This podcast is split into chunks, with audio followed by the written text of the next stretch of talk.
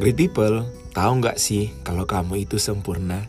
Banyak orang berkata, manusia tidak ada yang sempurna. Saya dan kamu juga bisa sempurna. Bahkan kita diharuskan untuk sempurna loh. Ada satu perintah dan satu jalan dalam Matius 5 ayat 46 sampai dengan 48. Apabila kamu mengasihi orang yang mengasihi kamu, apakah upamu? Bukankah pemungut cukai juga berbuat demikian?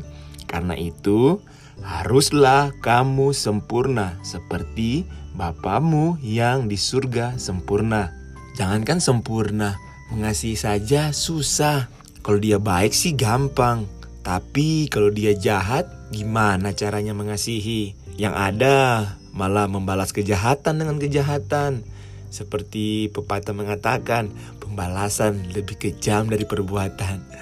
Betul nggak sih? Gimana coba? Mission Impossible. Jujur ya, kondisi kita sebagai manusia sering seperti itu. Kamu memang tidak akan mampu mengasihi dengan kasih alami manusiamu. Tenang, ini ada jalannya.